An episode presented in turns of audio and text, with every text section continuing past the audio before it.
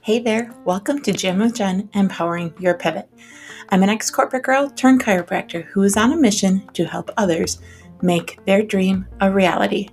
I'll be sharing real stories from people who have made that leap into living a life of success on their terms. Making the leap isn't always sunshine and rainbows, but it's about showing you that you too can have the freedom of life you desire. So let's jump right in.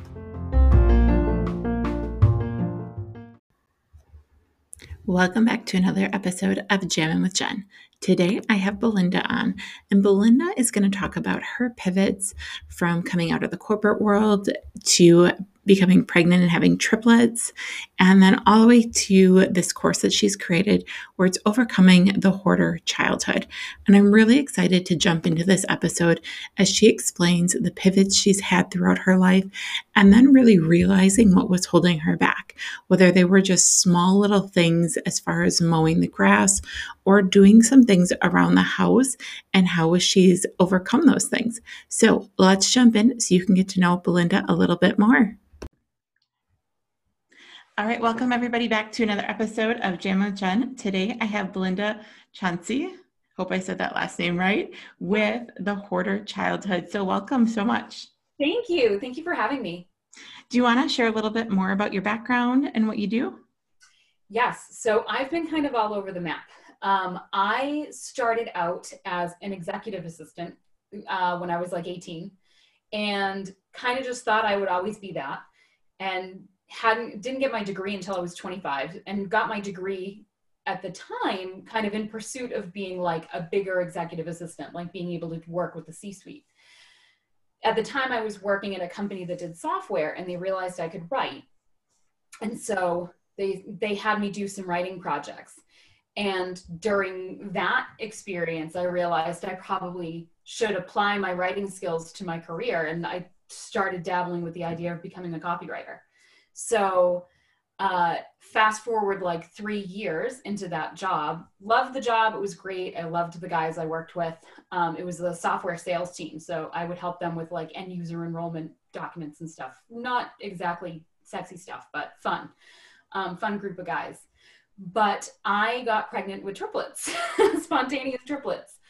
And so I had to leave the workforce. Not really that I had ever envisioned myself being a stay-at-home mom because it's not some people excel at it and I don't. I still am still working at it eight years later. Um, but after that, I realized that if I wanted to go back to work, making my my kind of back burner side hustle of copywriting more of a thing in my life would be a good idea.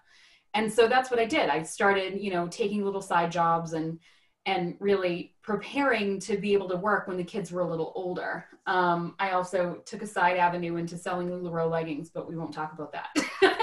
it was fun, but it was a whole other life. Um, so then when the kids were about two, I said, all right, I can probably go back to some form of work. And so I picked up a job, um, basically being a stringer for a local newspaper and just wrote some articles for them they had an editor leave, so I became the editor like overnight, which was mm. it was it was interesting. Did that for a while, and then kind of parlayed all those experiences into writing for business.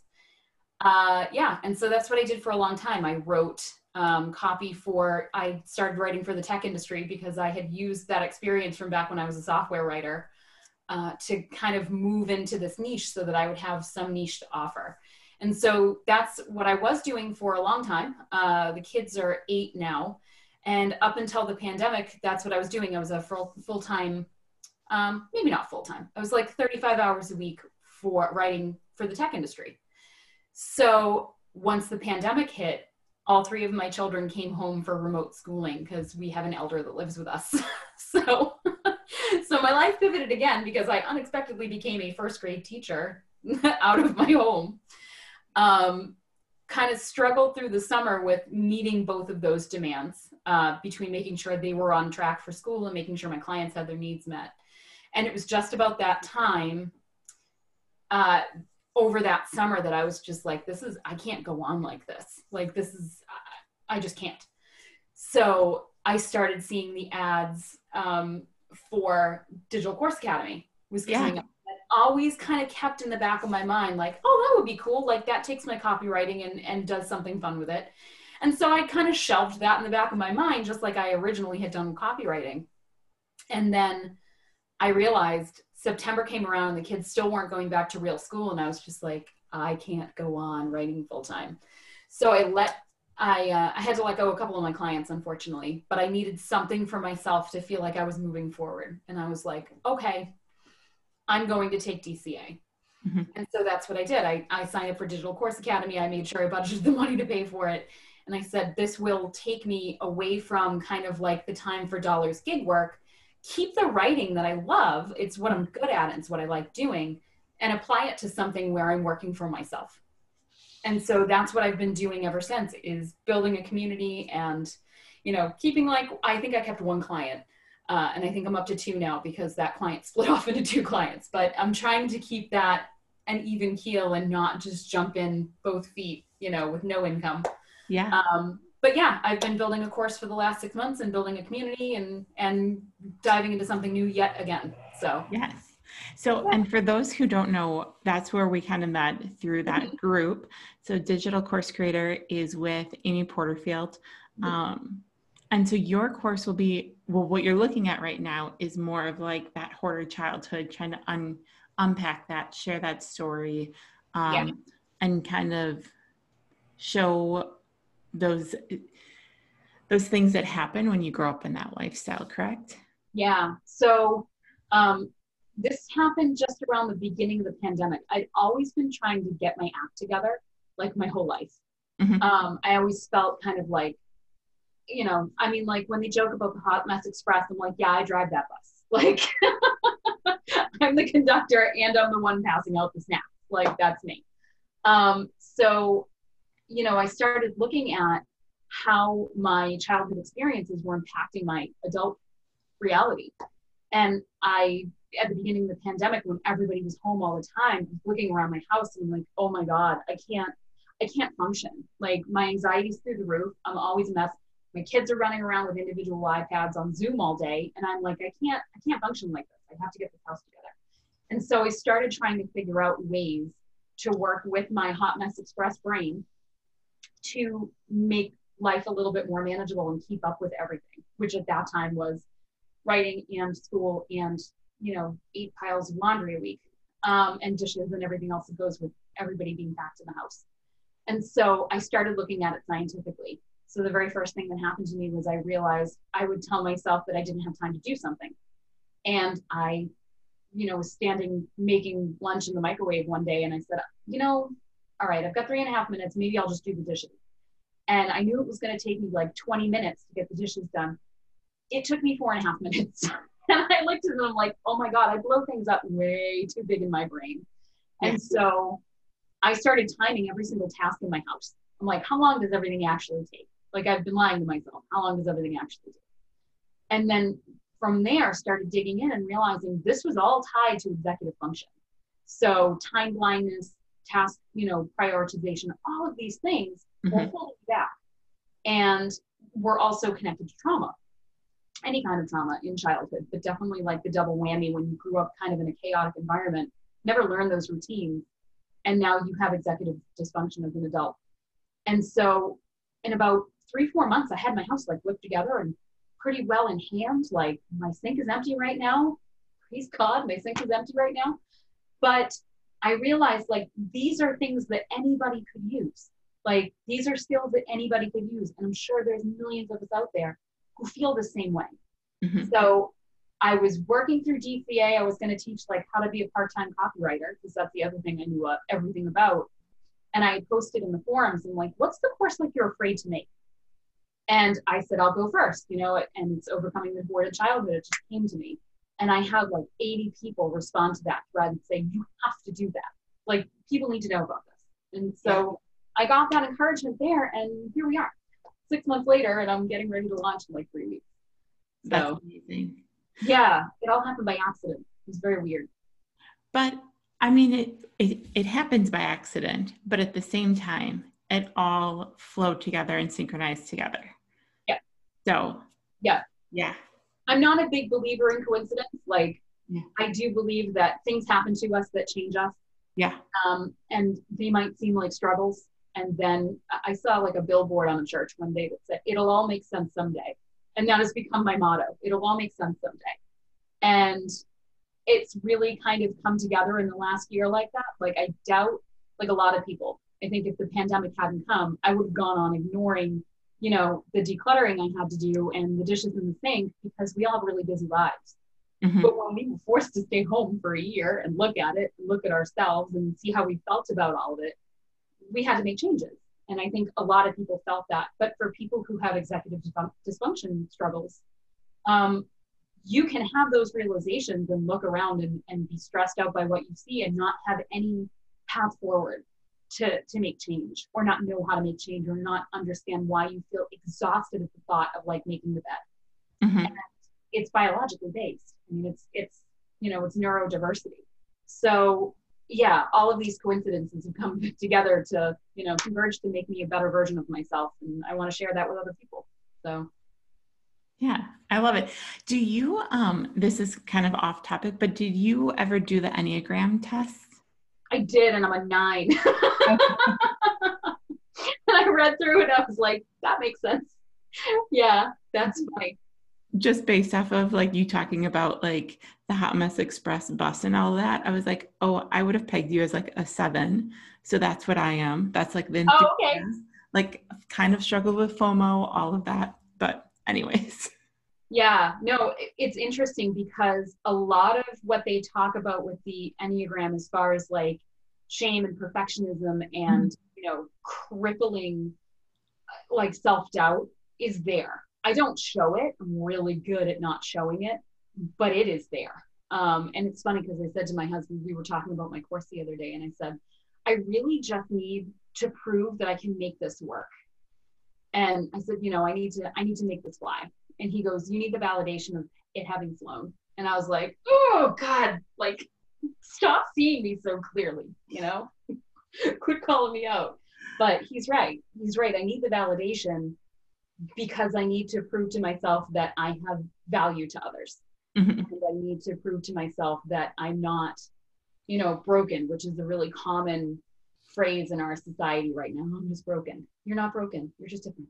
You just need you just need the way so I explained it to someone, and I'm I'm also pursuing um, an evaluation because I think I might have an undiagnosed um, adult ADHD, and so I've been following a lot of those forums. I got diagnosed by TikTok basically, which I think a lot of people are having that same experience. But somebody said, you know, there's this argument over whether ADHD is a superpower or a crippling disability, and I said, listen, if you have a McLaren in your garage and you don't know what you're doing with it it can be a life-ending experience. If you're not if you know what you're doing with it it's a joyride and i'm learning to drive. And that's exactly how i put it. I was like i am going to figure out how this brain works and i'm going to teach other people's how other people how it works as well. Yeah so, perfect analogy. Yeah yeah. So that's where i've i've just been you know when i get a hint i just go with it because it's going to go somewhere good. So. Yeah. So tell me more about like the uh, I guess like the background that you had with like the hoarder part of it all, or I guess like how are you trying to, or how are how is your mission kind of coming out to help unitize or bring this all together with everybody? So one of the again going back to the enneagrams, and I bet if you did some sort of um, you know cross reference of like people who suffered trauma versus like people who had a certain enneagram type, I bet there would be some ties in there. Um, but one of the first things that we need to get through uh, when we grew up in any dysfunctional environment, not just hoarding, um, is that A, we aren't responsible for what happened to us. Uh, we do bear the brunt of what happened to us, but it is not our responsibility to repair those people that, you know, should have been there for us and weren't. Um, they weren't, you know, they were broken when we showed up and we're not going to be able to fix them. So a lot of what I'm teaching in my kind of like weekly Facebook Lives and in my posts and in my emails is that um, the biggest thing is, is how you talk to yourself, how you uh, view your challenges. if you have negative self-talk you aren't going to make the progress that you can that you're capable of hmm and a lot of times we have extreme struggles with negative self-talk i saw a post one day that said the words that you speak to your children will become their inner voice. And it is absolutely true. So paradoxically has a component of perfectionism to it. It's as far as like hoarding itself as a disorder they tie it in with anxiety but they also tie it in with ocd and both of those things have a, an element of lacking priority not being able to prioritize visually or mentally and so what comes out of hoarding which is like the ultimate dysfunction of an environment is perfectionism which is completely paradoxical. Like it doesn't make sense. But when you look at it yeah, of course it makes sense because in the absence of being able to do the perfect thing you do nothing. And so breaking down those those barriers for people and breaking down the negative narratives that we've told ourselves that I'm a lazy slob or that I'm not smart enough or good enough or whatever, all that crippling negative self talk. Once you get through that, you can look around and be like, this room's fixable. I can do this. And that's where it starts is really fixing yourself before you can fix the things around you. You have to fill your own cup, as they say. So that's that's a lot of what I teach is just positive self talk. hmm Good. I had recently, I think it was on a podcast I was listening to, they were talking about, um, you know, their dad, like, never, he was an alcoholic, and their dad, like, never completed a task. Mhm. So it was like this thing that they grew up with where they, if they didn't complete something, it wasn't a big deal because that's what they were taught. Was Right. if it doesn't get completed, it's not a big deal. Just move on to the next thing. Right. And so now, like, that's what they push to is like figuring out the goals, meeting those goals. Um, yeah. Yeah. Yeah, yeah, that's going to be an entire module in my course, sitting down, planning, and completing a task. Because oftentimes, initiation is one of the major executive functions. So, getting started is uh, kind of like a deal breaker for people, but also getting wrapped up because we, you know, one of the other executive functions is like emotional regulation.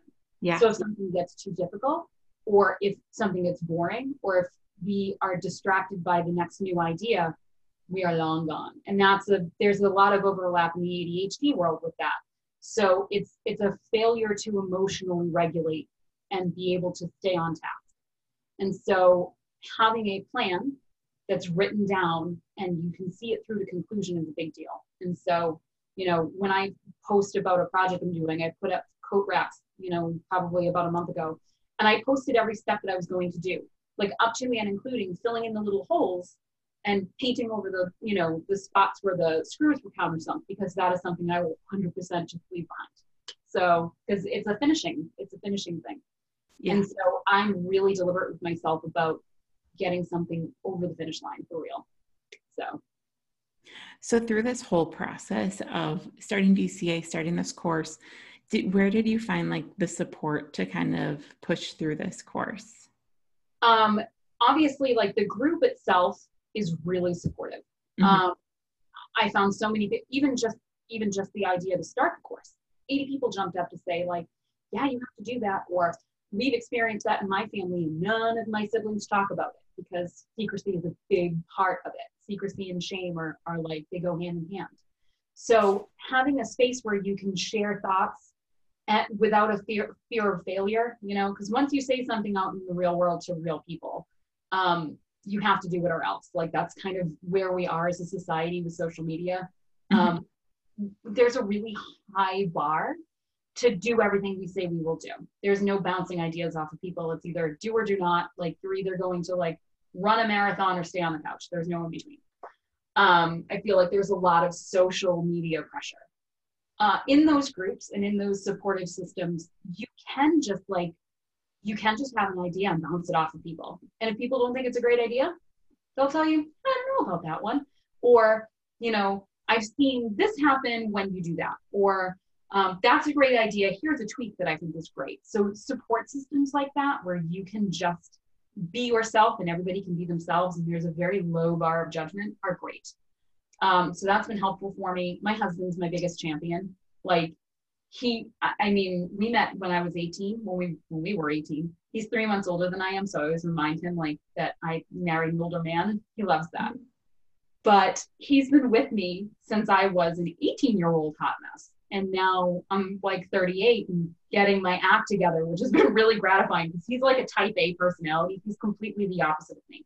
He's an engineer. He's very organized. Um, he's a Capricorn, so you know he's just like the goat going up the mountain. It's he, we could not be more different, and so he is always, you know, I say that he's my ground wire and I'm his live wire because we do just support each other even when we're like, oh, I don't know. So I don't think without him I would be taking these chances. So that's amazing.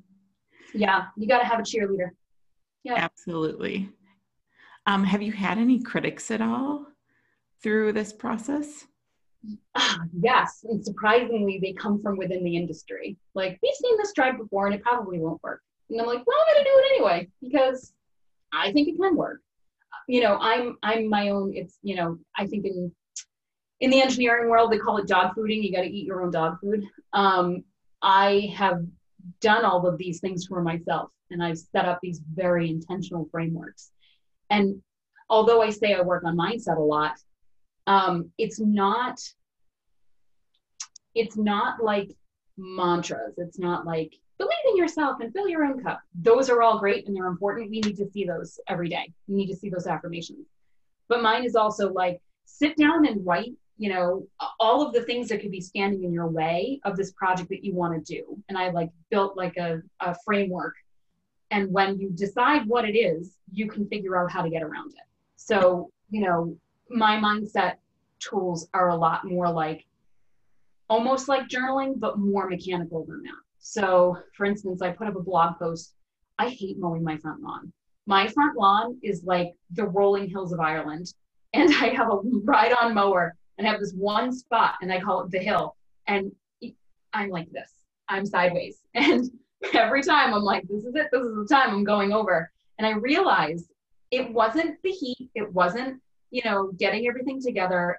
I couldn't figure out what was bothering me about getting this task done. I'm like, you literally just sit there. I can listen to a podcast and drive my ride on mower like this suburban lady that I am.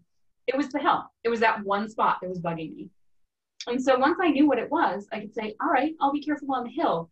And then I could get the task done. But I had to identify what the actual problem was, like what what my little molehill was. Yeah. But yeah, I try to break it down really mechanically. Like, let's get honest about what's standing in your way of this. Do you think you can't do it? Are you exhausted? Are you hungry? You know, do you have what you need to do it? Do you know how to do it? Like, very brass tacks. That's perfect because that's exactly like what I try to explain, I guess, to people. And I'm like, you can make any pivot that you want to make, oh, but yeah. you have to believe you can. You yeah. have to get your mindset right, and you have to start figuring out what your roadmap is to that. Yeah. So similar to that. Yeah, you have to plan, and you have to be really honest with yourself. Mm-hmm. And I think when you dig down into that, you can be honest with yourself whether you want to do this or think you should do it. Because a lot of times we are unknowingly coming under the influence of outside, like, I should do this because others believe I should, or it would be the prudent choice. The prudent choice is not always the best choice. It's not. I mean, if I were making the prudent choice, I would still be, you know, an executive assistant because I know what the salary is and I know what the hours are and I know what I'm doing it wasn't the best choice for me. I was drowning. I was, I was, you know, intellectually drowning in that job. In fact, I was thrilled that I could write during that job because it really scratched an itch that I had. And I knew that I wouldn't be happy going back. Like I almost got forced out of it. I think I was really comfortable and probably would have just kept coasting along. Mm-hmm. But life kind of kicked me in the pants and was like, by the way, you said you were bored. Here, have triplets. Um, have triplets and also an attention disorder. You're welcome but it did force me to look at whether I could go back and fight with somebody about their, you know, non-refundable airline ticket after I had been home with kids for years. And I was like, can't do it. Can't do it. I have to make this change. I have to. So, and I could very happily continue copywriting, Mm-hmm. I just I have a lot to offer. I could probably do both, which would probably require, you know, me to sleep more than I do now. But um, yeah, I just knew I, I was made for something else. And I knew that I wouldn't be happy without it. That's really what it comes down to. You have to be happy what you're doing. You can yes. make half a million dollars a year being a stockbroker, and if you hate looking at stocks, why are you doing it? yeah, you have to. You have to literally be happy with what you're doing every day. I mean, I, I say every day. Okay, we all have bad days, but yeah. The majority of the time, like you should be excited for what you're doing and not dread every day. So, yeah, there's going to be a part of the thing that you do that you live for. It's mm-hmm. not all rainbows and puppy dogs. Like, strangely, my least favorite part of copywriting is invoicing. Literally, the part where you get paid. I will have clients email me and be like, "Hey, you're gonna send me an invoice?" I'm like, "Oh yeah!" Like, I love the writing. Love seeing my name on like a really well written piece. I love getting a response from a client that's just like, "Oh my god, this was perfect. Thank you so much." Invoicing is like it's the final details, and I'm like, nah. so I have to like have to like look at my credit card statement and be like, send the invoice, Belinda. send it out now. We need to. So, but I need like external motivation. I have to externalize all of those things that annoy me and that I don't like about what I do. And if there's a part that you don't like, get rid of that part. Mm-hmm. Like you can find somebody to do anything because there is someone who loves that part of it. I was talking with somebody today who said, I love marketing, but I hate, you know, tracking. And I'm like, analysts love spreadsheets. Marketers tolerate spreadsheets because they show them their success. Mm-hmm. So if you don't like spreadsheets, find someone who loves them. I have a best friend who's an analyst. She boggles my mind, but she loves it. She man, she d- dug into studies when when the pandemic first started happening. She's like, I've read 50 studies about vitamin D, and I was like, oh my god. I'm like, I read an article on Yahoo about vitamin D, and then I called you because I knew you'd know. But yeah, yeah well, and, for everybody, do the parts you love. Stay in your zone of genius. Yes. As soon as you can, farm out the rest. Mm-hmm. Yeah. Find, find, the, yeah, exactly. Find the people who, like your friend, who read all 50 studies, find the right people and mm-hmm. go to them because if they already love it, why waste your time? Yeah. Yeah. And if you're able to be successful in the thing that you love doing mm-hmm. and you're able to enable somebody's success in the thing that they love doing, like social media, the second I have a so I have revenue enough for a social media person, you bet. It's going out the window because I don't do social media. I can do it, I don't love it. So if I can take some of my success and parlay it into success from someone else and also take it off my own plate, there are so many benefits there. Mm-hmm. Yeah. And you're not burdening that person because they love it. Right. What do you think has been the most challenging as you pivot into this direction? Yeah, definitely. Um, so I'm used to things coming easily. Mm-hmm. So I'm learning an entire skill set where things do not come easily. Um, uh, you know, attention on social media doesn't come easily. Um, getting people excited about your concept and being able to really clearly um, communicate your concept. I'm good at that, but I'm now talking about myself, which, as this little old introvert, talking about myself is not my favorite part. And so I've had to do a lot to step outside my comfort zone to get the ball rolling and like doing a Facebook Live every week. I'm like, no, I took a job with a keyboard because I didn't have to speak in front of people. like, there's a reason I'm a copywriter because you see my name and my words, and that's it.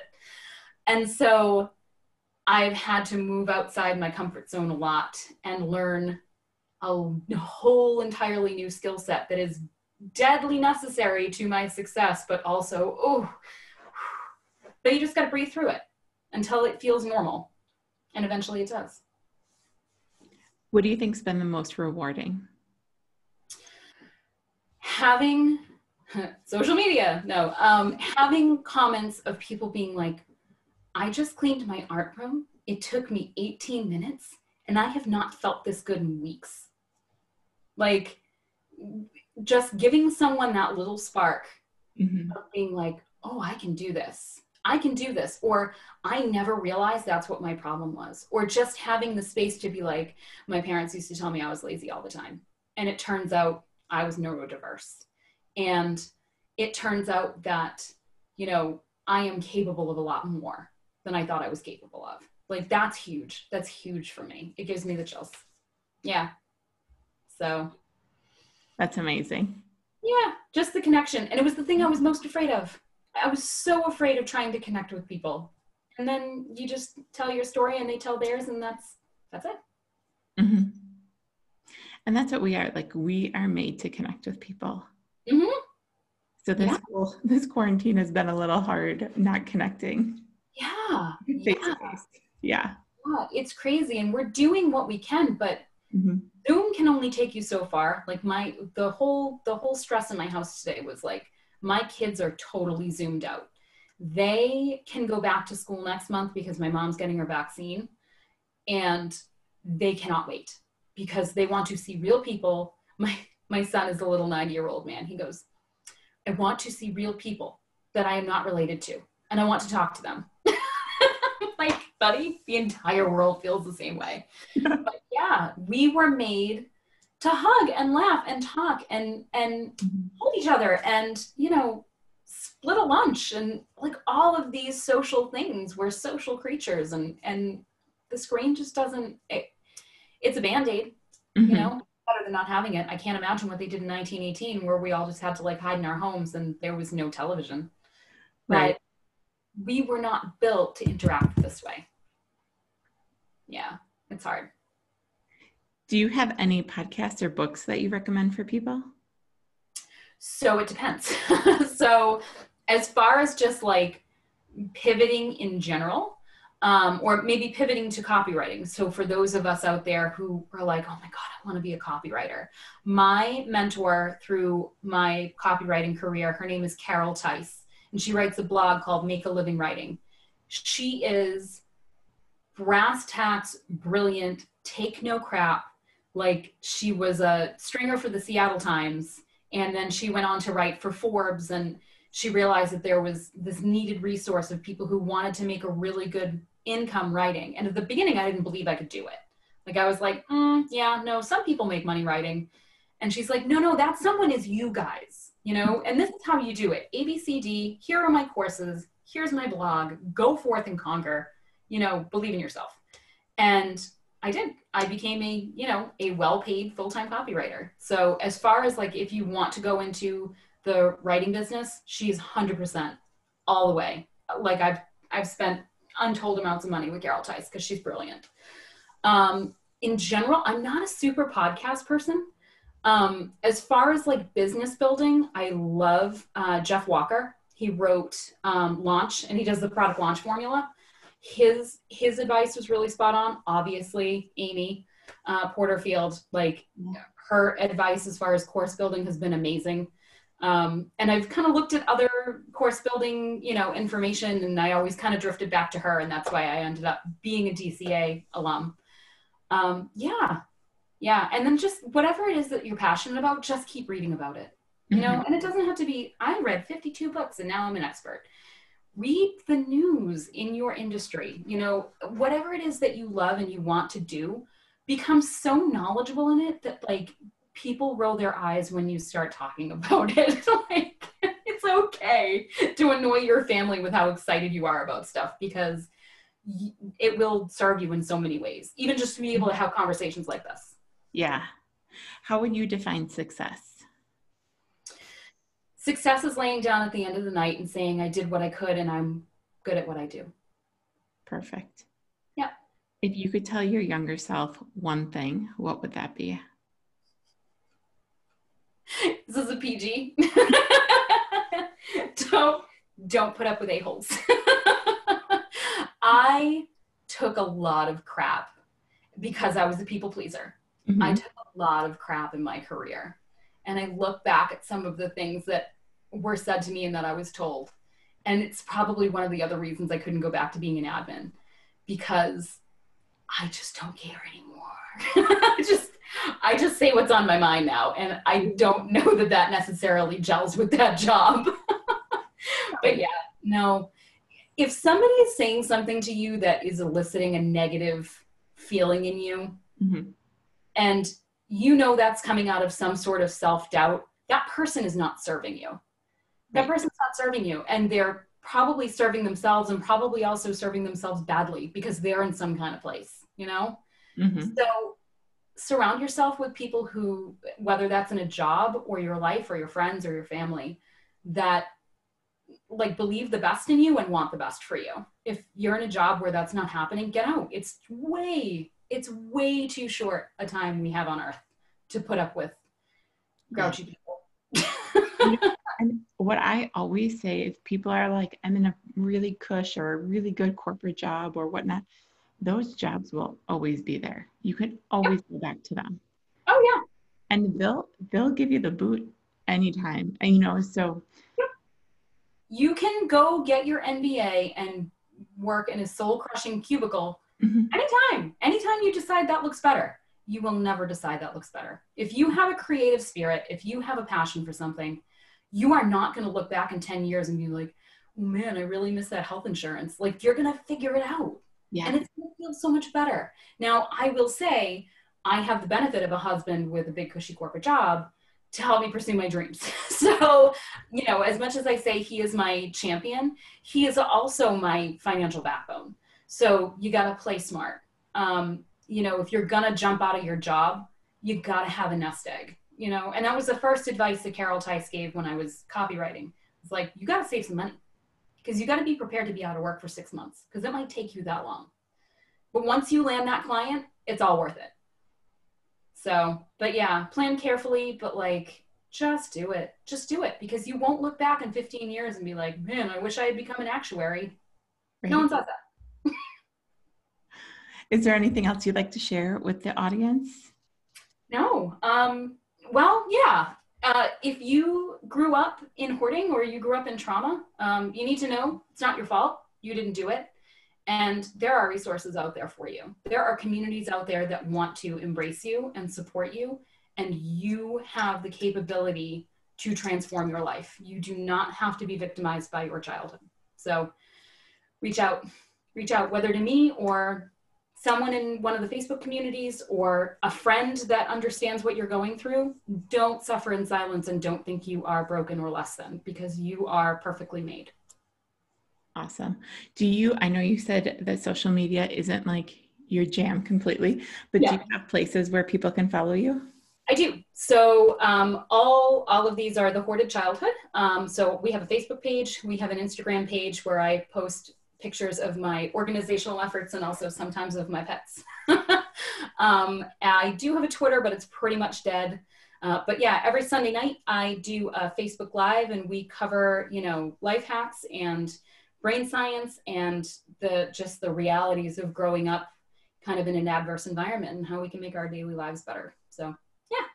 Cool. I will make sure to put those in the show notes too. Cool. Thank you. All right. Thank you so much for jumping on. Unless there's anything else you wanted to share. Oh, thank you so much for this opportunity. This is amazing. I love to see the pivot that you're making in your life. This is really cool. Awesome. Thank you so much. Yeah. Have a good one. Thank you so much, Belinda, for jumping on and sharing your story. And for the listeners, thank you for listening through. I really appreciate it. If you are interested in getting to know more um, about Belinda's course, definitely head over to her social media pages and check her out on Sunday evenings when she goes live. So thank you again and take care.